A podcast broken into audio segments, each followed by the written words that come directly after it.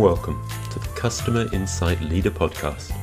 Data, analytics, big data, data science, machine learning, customer insight, behavioral science, blockchain, data ops, data engineering, agile working. Phew, too many terms, too many things to think about. Do you, as a leader, need somewhere to turn? To hear what other leaders are doing? To hear what really makes a difference in your business? Welcome. The Customer Insight Leader podcast is here for you. Each episode we'll be interviewing a different leader in the fields of customer insight, data, and analytics to hear what they really do, what really makes a difference. So settle down, get that cup of coffee, and enjoy the Customer Insight Leader podcast.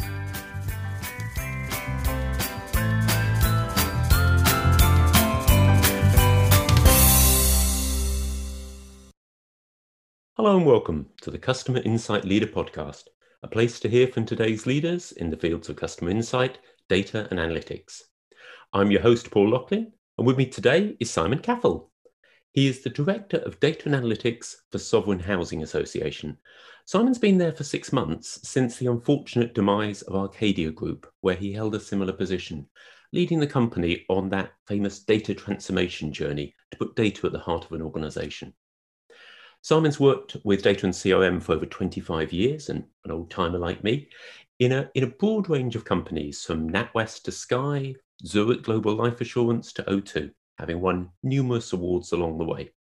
Simon's actually credited with changing the way that Zurich Global Life use data to drive greater business and customer understanding.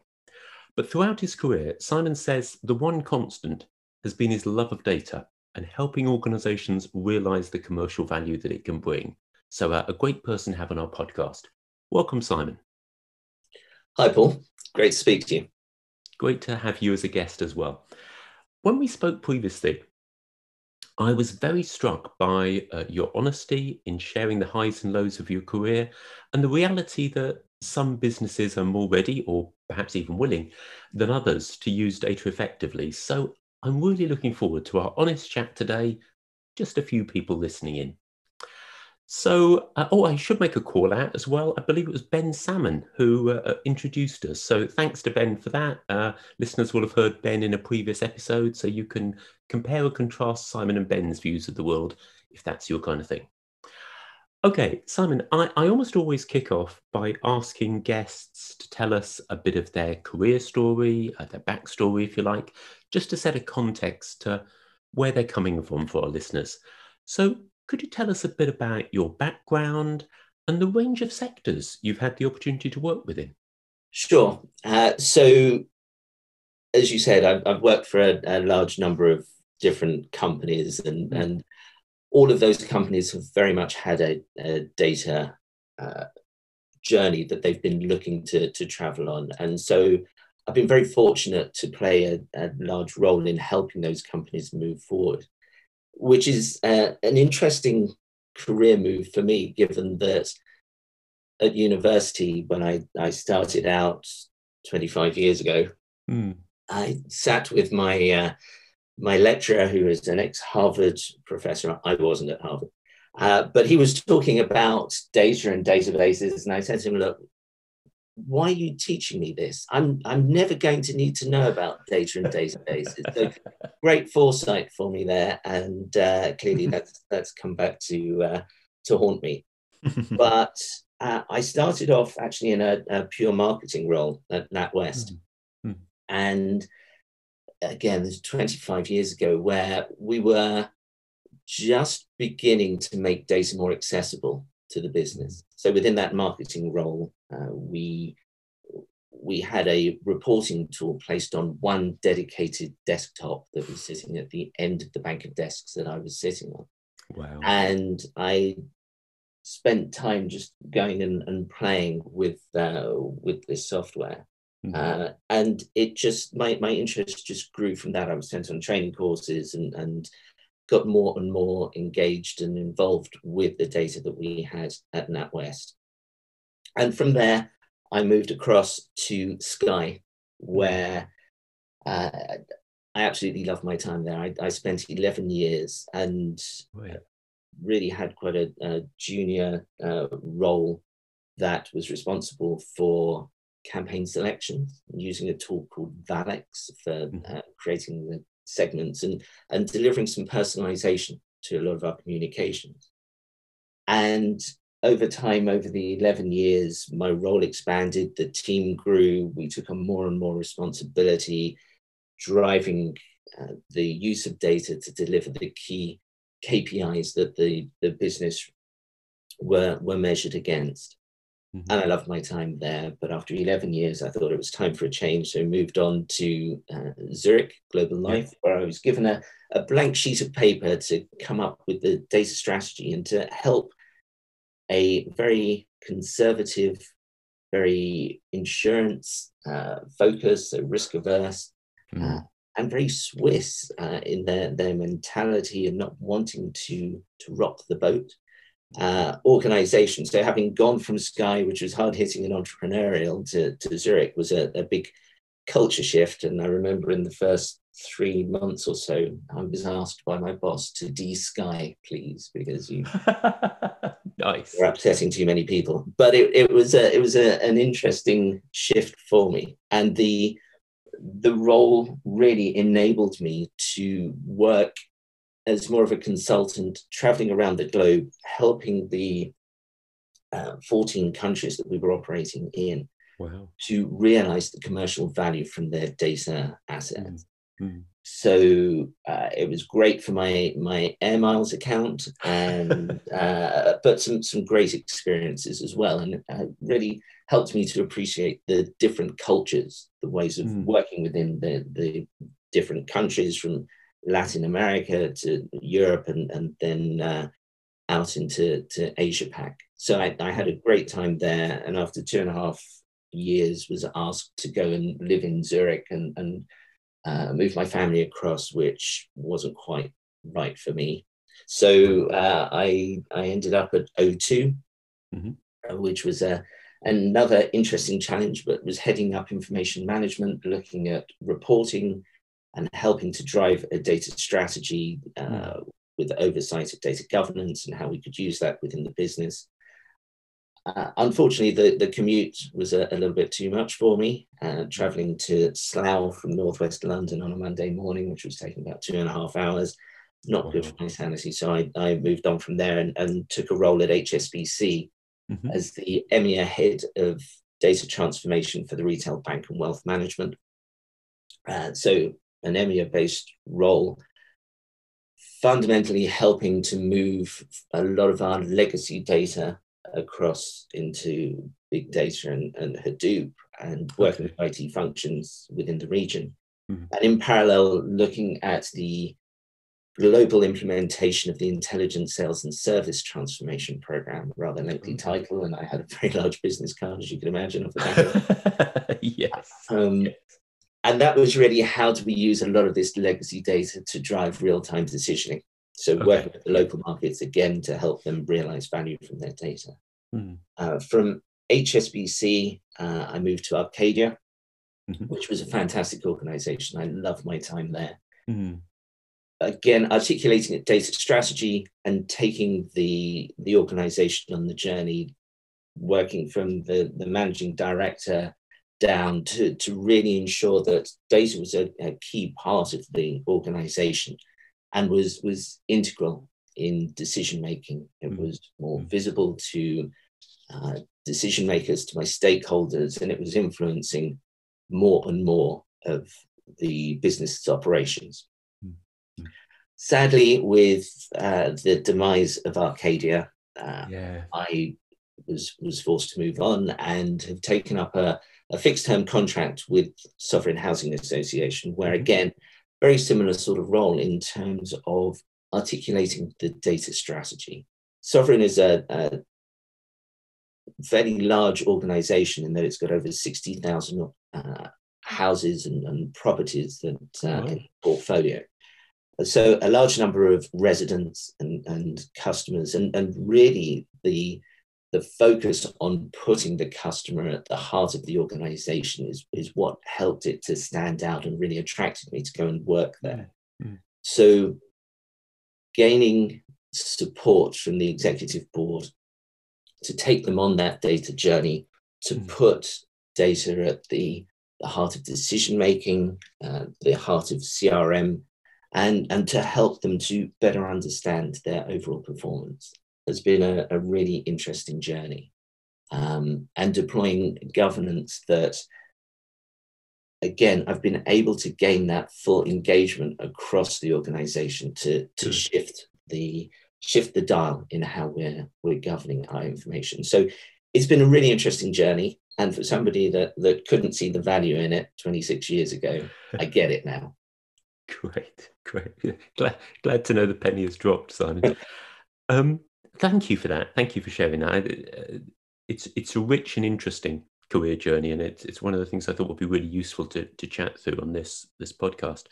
Um, I'm struck hearing you retell that story of the number of times you were faced with quite a significant culture change. You know, you talked about the de-skying when you when you arrived at Zurich, but I'm sure as you moved to quite different sectors again, like O2 and, uh, and others, and, and, probably with Sovereign as well now, it, it's probably been quite a different organizational culture than where you were before. Do you feel that over the years you've grown strong in the ability to flex your cultural approach, to be aware how you needed to adapt? Is that a conscious development for you, cultural adaptation? Yeah, I think as a, a professional with you know, 25 years experience, that mm.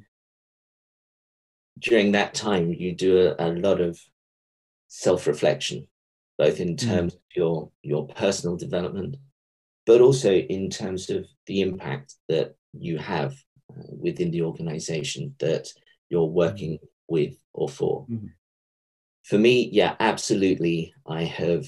Yeah, I, I think you know that that early story of of having to de-sky was something that really made me aware of the impact that I was having. And I think you know, when I look at Sovereign Housing Association, which is probably the most supportive company that I've worked for, I'll, I'll never forget my first senior level presentation that I, I gave. Mm. And at the end of it all, because everything is remote and it's all being done on Teams, cool. I started to get instant messages patting me on the back during the during the whole presentation, congratulating me. Well done, you really got your point across. And it, it was fantastic. I, I think it's something that I've always tried to do when I've worked in a team. For me, I'm, I'm very much a people person. Mm.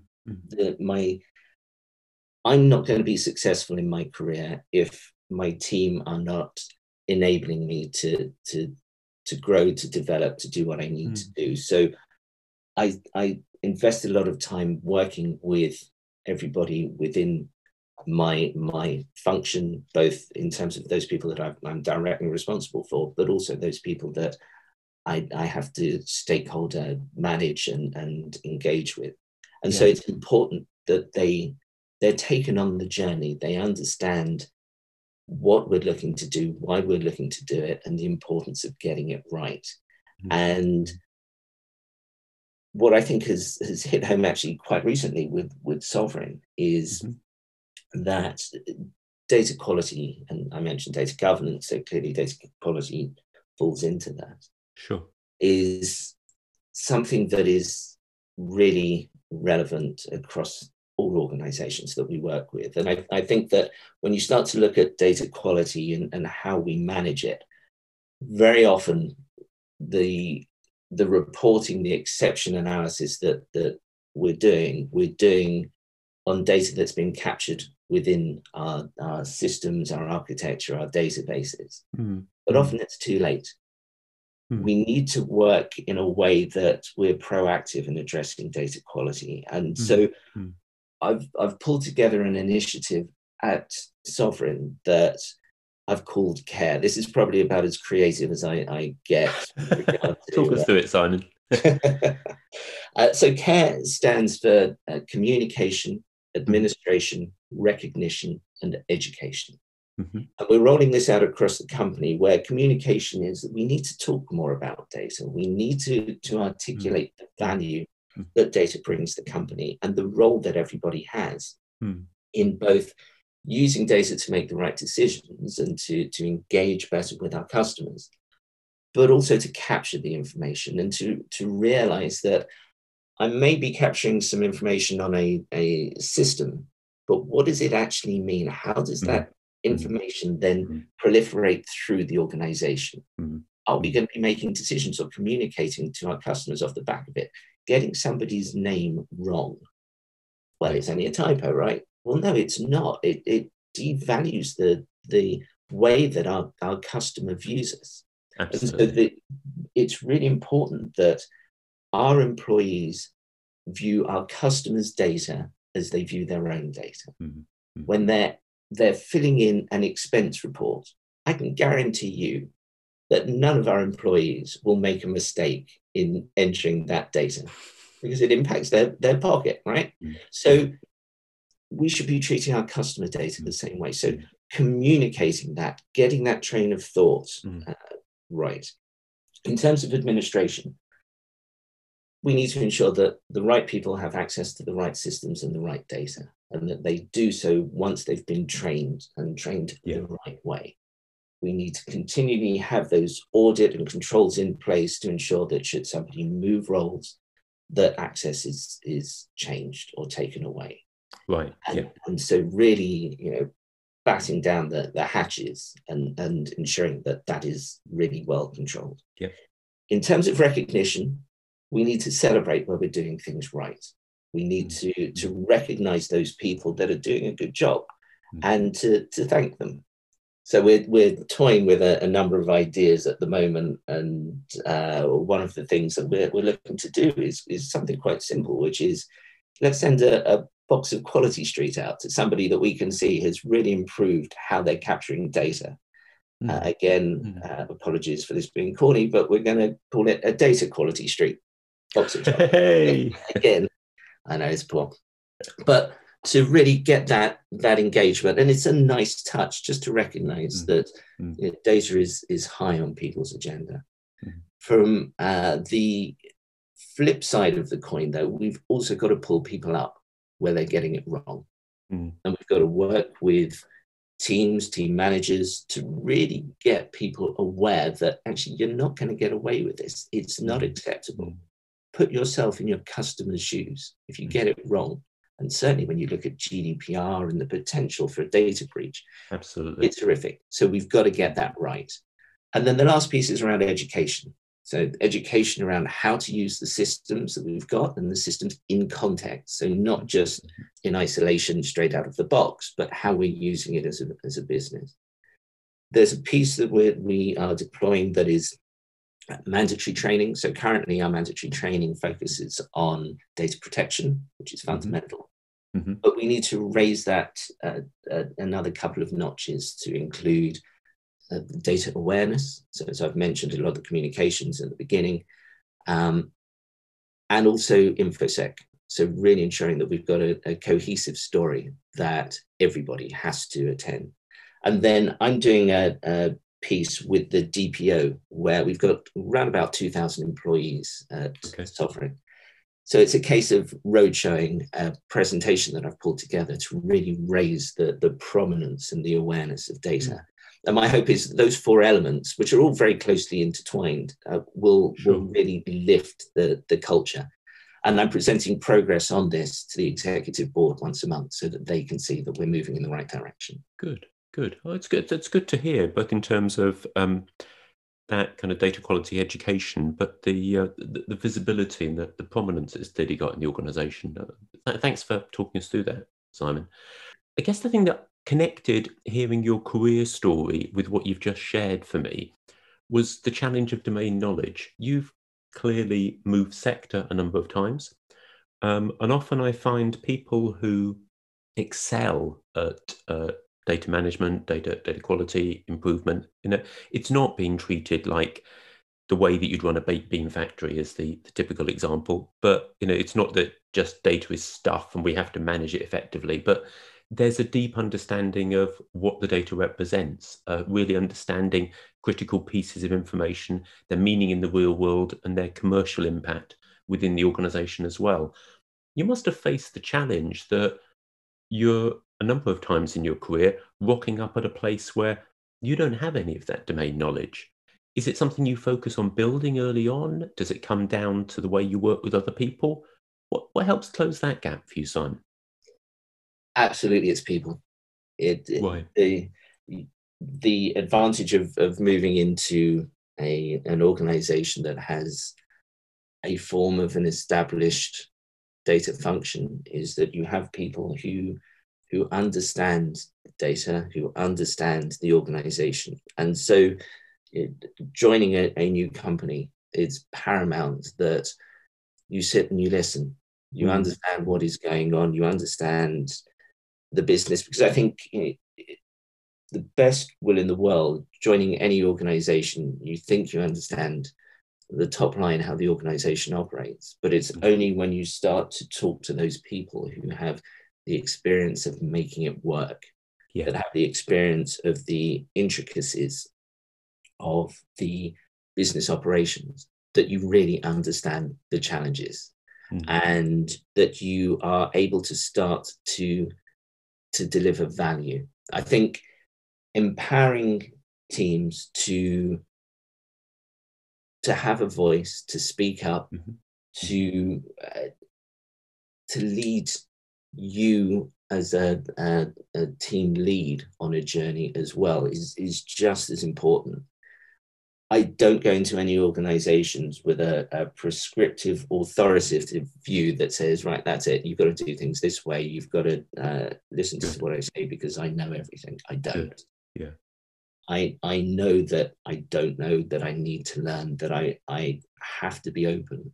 Mm-hmm. Uh, external research is, is key as well. So the um, the web is a wonderful thing, YouTube is a wonderful thing. Uh, and, and so really learning about what is going on uh, and, and to, to learn about external influences as well that perhaps you're, you're not aware of are, are, key. And, and so it, the, the research has to, to continue. And you know, even at my time at Sky, after 11 years, I'd still happily sit there and say, look, I don't know everything that's going on, but I'm mm. continuing to learn. And I think any any data leader worth their salt has got to be that open that they are continuing to learn and that they they're continuing to develop because the world outside your organization is evolving and, and mm. developing at such a pace the ones of covid have, have changed the world and so we are continually uh, learning and and yeah, so for me, I think you know, becoming a, a, sponge whenever I join a new organization is something mm. that I've I've grown to to be quite strong at. Great, great. Thank you, Simon. That that make that makes good sense. Great advice for people's first ninety days, but as you say, uh, um, an attitude for data leaders to maintain that uh, that curiosity, that empowerment of people, that constant learning, and that focus on external commerciality as well. Glad to hear that. You you dwelt a number of times as you've reflected on your career story, on your time at Sky. Obviously, you spent 11 years there. Uh, it's clearly also a time in your career that you found pretty motivating um, and when you made a considerable difference to that business. On reflection, looking back now, having worked elsewhere, why do you think that was? What made it so effective a time for you? I think the the fact that no two days were the same at Sky.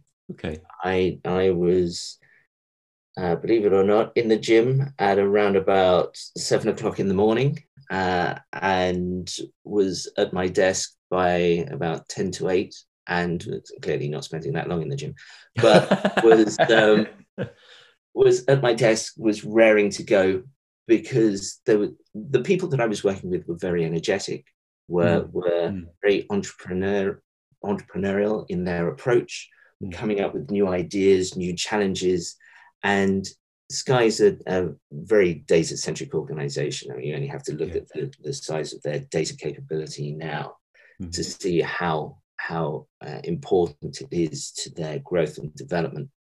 And so, for me, you know, being a part of that and, and building the really creating the building blocks for, for a lot of the uh, Sky capability now was was great. You know, we could really see the the value, the growth, deploying personalization, uh, deploying uh, some some early AI to to optimize mm-hmm. our our uh, use of data, our data planning for for campaigns. We were launching some fantastic products, so uh, things like HD uh, broadband, uh, Sky Mobile, all really fantastic products that again, data always had a seat at the table. And so to, to drive a lot of the KPIs, and a lot of the growth that the business had, there was that focus. I had a, a large, healthy budget that I could work with to nice. deliver some really innovative solutions that mm. we, we gained quite a bit of industry recognition for. Um, but I suppose really that the one thing that that made it most appealing to me was the people. My team were great. I loved working with them. Uh, the my manager uh, was was great as well. He gave me the autonomy that I needed to deliver what I wanted to, uh, and to work with the business. And there were times where I'd also get uh, visibility of, of, sitting with with James Murdoch mm-hmm. taking him through data governance and, and definitions, as well as mm-hmm. talking through some of the solutions that we were creating as well. Mm-hmm. So yeah, it was it was uh, a really fun time. Good, good, good to hear. I I'm struck how much through a number of the conversations I've had with leaders on this podcast series, even though it's perceived maybe outside the data world as data and analytics leadership roles, technical specialist roles, time and time again, the distinguishing factors to those leaders' most productive times are people focused, are attitude focused, and are empowerment focused as to how they were given the space and enabled to use terms like have a seat at the table and a, an empowering line manager. Clearly, that is critical and maybe not focused on as much with data leaders as it ought to be because you hear so much about the technical knowledge and skills such leaders need, but maybe less about that attitude and culture of empowerment. Would you would you agree? Completely agree. I think clearly the, the more you lead, the further away from hands-on uh, technical uh, system use you you mm. have. Um, mm. The last time I coded was a, a very long time ago. yeah, likewise. I, you know, but that's what gets you into data, or for a lot of people that, and, and a lot of my peers, you start off as a data professional because you like to code. You're a bit of a geek at heart, mm-hmm. and actually moving away from being that that data hands-on professional to being more strategic and and telling the commercial story, answering mm. the question around, well, what's in it for you? Why should you listen to me? Why should you you why should data have a seat at the table? Yeah. Is is a real mind shift. Mind shift. It's how do you become more extrovert? How do you step mm-hmm. away from behind your computer screen? Mm-hmm. And how do you have those discussions with the business who don't care about the intricacies, the technical details? They care about the value for them. How are you going to make my life different? So stepping away, being being able to translate that this is the solution okay? But how do i sell it in? How do i sit yeah. with the james murdochs or the the md at, at arcadia and tell him that don't worry about the machinations. Mm. this is what i'm going to give you. This is why you want to pay attention. This is the the story that we, yes. we need to go down. And the only way that you can you can extricate yourself from that is to have the people that that make it work mm-hmm. to empower them to be able to do so, to provide them with the the shelter, the umbrella that says, look, don't worry about the pressure. I'll handle the pressure from our yeah. stakeholders if it's coming. But do what you need to do to make it work. You know, if you're thinking about coders and, and mm-hmm. some of the capability that is, is needed to deliver data solutions, the difference between uh, an and and an or is huge. Mm-hmm. Do you need somebody that is going to be doing that coding for you to be pressured to possibly make a mistake? Mm-hmm. Or do you provide them with the structure and the support and the guidance that enables them to do their job and to flourish? and to explore and to to maybe fail fail quickly, but to learn from it. Yes. And uh, to obviously not fail to, to a huge detriment to the organization Mm-hmm. you're providing with that, that supported environment. But to to allow them to do that, to enable them, to provide them with the, the right sort of environment and you know, it's it's all about them growing. I Yes. one of my my real satisfaction that that I that I I really uh, get a, a lot of happiness from is that a lot of the guys that I've worked with throughout my career, Mhm. I'm I'm still mentoring quite a few of them, but I'm seeing a lot of people growing and developing. Yeah. And I think that's Yeah. fantastic. And I, Yeah. I, I, there's a part of me that takes a lot of pride in that. Yeah, completely relate to that. Uh, it's it's been a joy for me over the years as well, seeing those who've worked for me develop and grow, and and and some become technically excellent. Some, as you, as you say, make that transition toward more dynamic um, leaders who can do the commercial translation story. And I think you're right to highlight that, provide air cover to their technical people as well. I'm keen to also dig into after your time at Sky, you you've worked for a wide range of organisations, and helped them make progress on the data transformation. But it's it's obvious in the way you tell the story, um, Simon, that, some have been more successful than others, and perhaps some have been a bit more willing than others. I wonder whether you've spotted any themes as to what causes some organisations to succeed with data transformation, and some others, even if there's a really good data leader, even if there's a really good team, not to make that kind of breakthrough?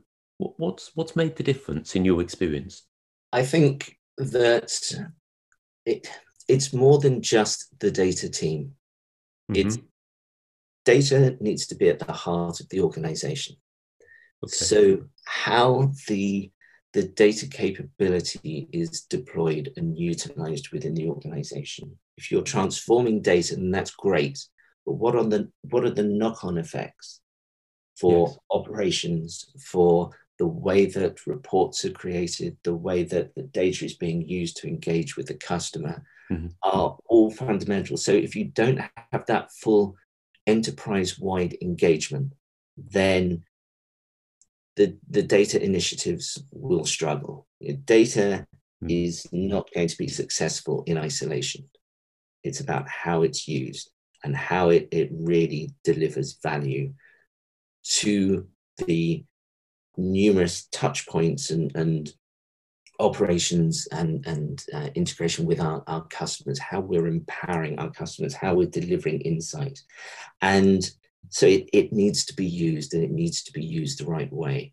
And I suppose, again, that goes back to that earlier point around enabling the leader to step away from the technical solution to be able to articulate the story around why should I pay attention to data? What's in it for me? Why should I use it? And really to have that engagement to say, look, guys, let's work on changing the, the way that you're operating. Yeah. The, the work that I did at Sovereign, I worked with the guys in Chile Mhm. and very tough having to go and spend some time over in Santiago. But Mhm. I um, I worked with them. it was very tough. Uh, I worked with them. Uh, they wanted to better understand how to acquire more customers, and I, I sat with them and, and had a play with with the data and, and worked with uh, a couple of colleagues that, that really understood the model. And actually, it wasn't about acquisition that was their problem. It was actually a retention issue. Mhm. And the way that they were bringing customers on was was really unique in that you had salespeople sitting with uh, Chilean miners who would Okay. travel on their coach from the point that the miners would check in at the front gate all the way through to the mine face itself, which is around about a three hour journey. So you've got a salesman in there saying, take a life insurance policy for, for three months, get it for free, and um, you know, keep uh, keep with us afterwards. So obviously these guys who are stuck with a salesman are going to come around and go, yeah, okay, I'll have that if it's free and just to Yeah. Get rid of you during this journey, I want to relax. Yes. Uh, And then, funnily enough, after three months, churn would go through the ceiling. Mhm. um, because well, I've had my my three months. Thank you very much. So being able to sit down and say, look, guys, this is the wrong story, and mm-hmm. to to have those leaders that are sitting there that are open to your operating model doesn't quite work. Let's change it. Let's get things right. And I think you what we've got to be appreciative of is that's all great, but if you've not got those those people who are open, that listen, that want to work, that want to improve, that mm. have the the ego. I know about data. I know about big data and artificial intelligence and machine learning because a management mm. consultant has spoken mm. to me about it or I've read about it. Well, yeah, but do you really need it? Do you really need to run when we're not necessarily walking? Again, a, a similar story in in uh, Germany.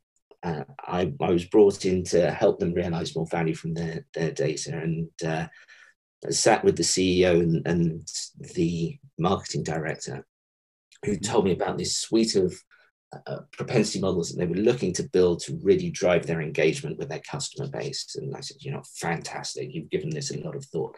Can I just ask you though, how many customers have you got? Where do they live? What do they look like? What's their profile? Really simple questions. Because mm-hmm. if we get the basics right, then maybe we can do some simple profiling and get some similar customers in. No, we're not doing that. We need these models. And don't worry, Simon, thanks for coming over. But we've got this guy that we think is going to add huge value. And I met him and I've never met anybody. I looked him up online and he's he had more PhDs than I've had popped in, a huge brain. Mm-hmm. And he he went away, worked on this suite of stuff that these these guys had asked him for, and he presented to the board. And, and very kindly, everybody spoke in English for, for me to, to understand what was going on. And he said, right, before we start with any of this, really what you needed to do is to understand, well, how many customers have you got? Where do they live? What do they look like? And I just sat there with this huge grin on my face. And to their credit, the CEO stopped the meeting and he walked around the table and he came over to me and he apologized. And you know, it, it was having he he shut his ego down and he was actually open and and from that moment on I got a lot more credibility with him. But it was just no that initial this is my approach, this is the way that I'm going to do it. Yeah. And it just doesn't work. You've got to be open. You've got to understand that a lot of data people really understand how the organization works. So work with them, listen to what they're telling you, because they can see the, the organization in far more detail than you can. Yeah, and good, I think good. that's really, really important. Thanks, Simon. Yeah, no, good point. And I completely echo um, you calling out the importance not just of the data leaders' attitude, but the attitude and readiness of the business and the senior leaders as well given given that importance, the importance of if you like the senior leaders getting it or being being open to learn. I wonder if you were hearing from other data leaders, maybe you've been in this position before at one point in your career, you put the effort in to try and educate senior leadership, and you're still convinced they don't really get it. They're still living by the hype buzzwords. They're not understanding what it really means in practice if you're a data leader stuck in an organization like that, which you kind of see heading for failure, would you advise data leaders to leave and work elsewhere? Does it get to a stage where you say, I could be the best data leader in the world, but this place is not ready for it. The leadership have not got it. I'm better to leave. Would you recommend that? I think it really depends on the individual. I think okay. that uh, a lot of people are up for a fight hmm. and to, to really work with colleagues to to make a difference. I think mm-hmm. that again, I go back to to the Zurich situation because it's quite compartmentalized, given that all the different countries that I was working with. Sure. Yeah. In that, uh, initially, I came up against quite a few barriers. quite a few countries saying, "No, we don't need that data thing at the moment. We're focusing on this priority," which is which is absolutely fine. Mm-hmm but being able to find that that one person that says well okay let's see how we can demonstrate some value let's see what we can do so i, I was able to uh, work quite well with the managing director in argentina mm-hmm. and i sat with him and i said look give me a chance let me show you what i can do mm-hmm. which i did and was then able to turn around to the, the whole organization and present uh, this is the art of what is possible, guys. Yeah. This is yeah. the value. It's very difficult to argue against mm-hmm. where there is demonstrable value uh, yeah. and that the business is, is, improving. And if you're able to demonstrate that return on investment, that mm-hmm. it, it, makes the argument very difficult to, to uh, turn away from, then yeah, I, I think that if, if you can't get any traction off the back of that, then yeah, I, I would certainly consider looking elsewhere. Um, I, I, I had one instance where I think personalities didn't quite fit, uh, and there was a, a senior colleague who turned around to me at one stage and told me that she was the chief data officer, uh, completely out of the blue because she was the uh, the marketing director at the time. So I, I was quite confused by that. But I, I sat with her and said, okay, if you're the chief data officer, then let's talk about data governance and reference data management and master data management and how you're going to optimize that. And, oh no, that's that's uh, not my role. That's IT. No, it's not. You're the chief data officer. You've got to really understand everything that's going on with data, how you're going to manage it. No, it's IT. And I just found myself you know, um, bang my head against a brick wall. So in that instance, uh, I chose to to move on. I, I could see that I wasn't going to get anywhere. And I found an organization that was far more open and uh, yeah, was able to, to greatly influence them. I think that the important thing is that still in those organizations where you do find those challenges, still find those operations to grow, to develop, because you want to have something on your CV that says, yeah, actually, I did this. My time wasn't wasted. I was still able to, hmm. to uh, to expand my my knowledge and, and to continue to learn. That's fundamental. You need to be able to demonstrate what you've delivered. But if you can't see that longer longer term picture then yeah uh, i i certainly jump ship. Yeah okay thank you. Good good advice simon. I completely echo from my own experience the the value of of looking for potential advocates to build internal case studies. They can be so powerful but but also yeah keeping that that longer career view of times when it is uh, the right time to uh, to leave a particular situation.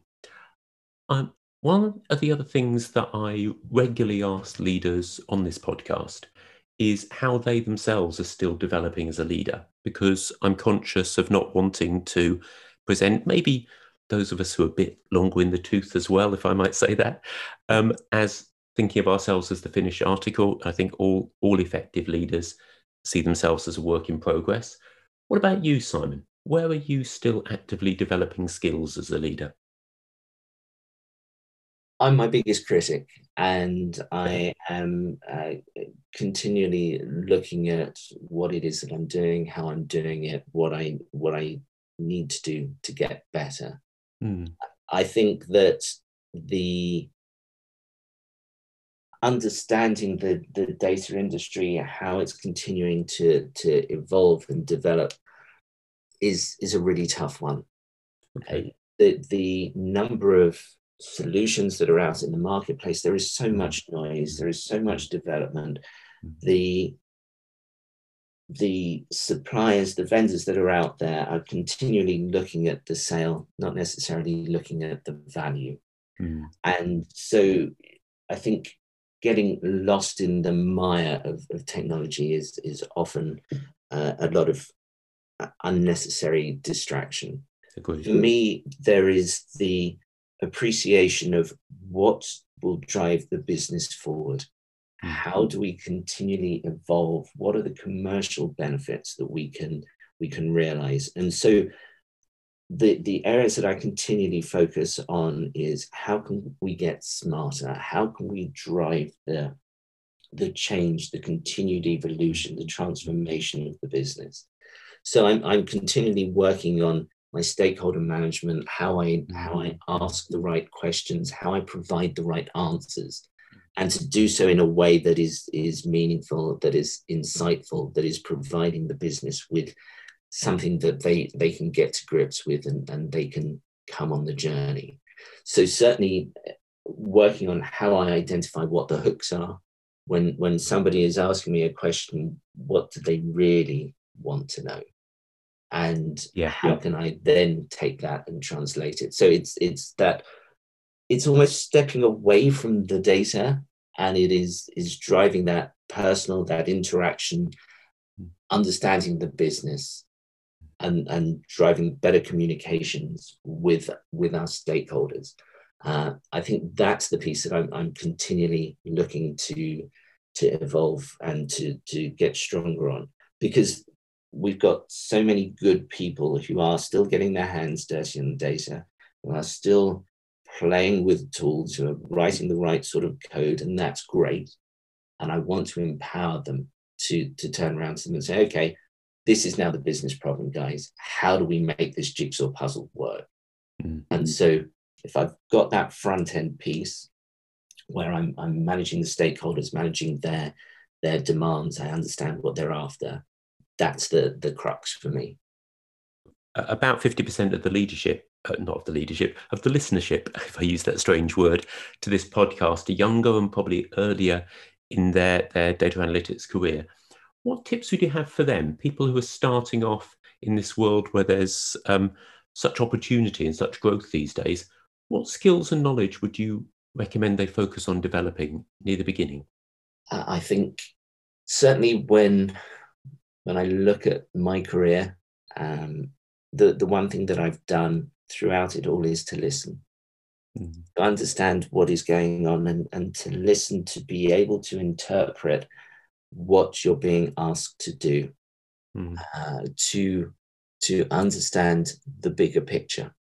Mm-hmm. I think one of the the challenges that we have as as analysts, uh, certainly very on in our careers, is that if you're asked a question, you'll give the answer to that question really you need to think about the bigger picture. What is it that you're really being asked for? But more importantly, is the insight. It's the so what. Mm-hmm. What are you actually telling me? Just telling me that the sky is blue. Well, yeah, great. You know, I, I could look out the window. What does it mean? Mm-hmm.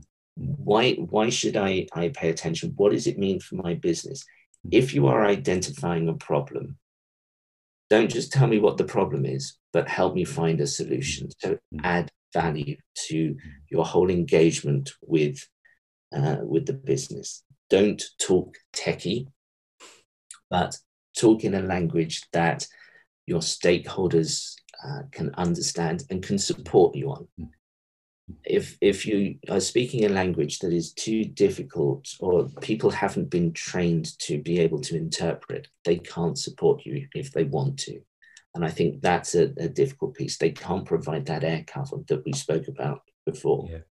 so understand who you're you're dealing with understand who you're supporting and provide them with more than just the simple answers and i think that when you look at tooling and how it's developing, the the solutions that are being made available for people, even if you look at something like Power BI, it, it's a tool that is intuitive, it's engaging. If dashboards are built the right way, people are able to self serve to generate their own insights.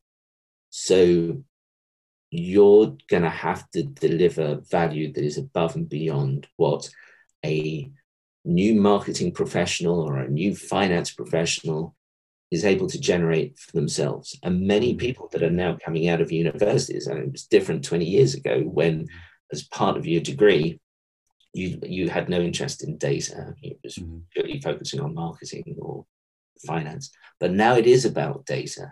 Data mm. is an integral part of what people do.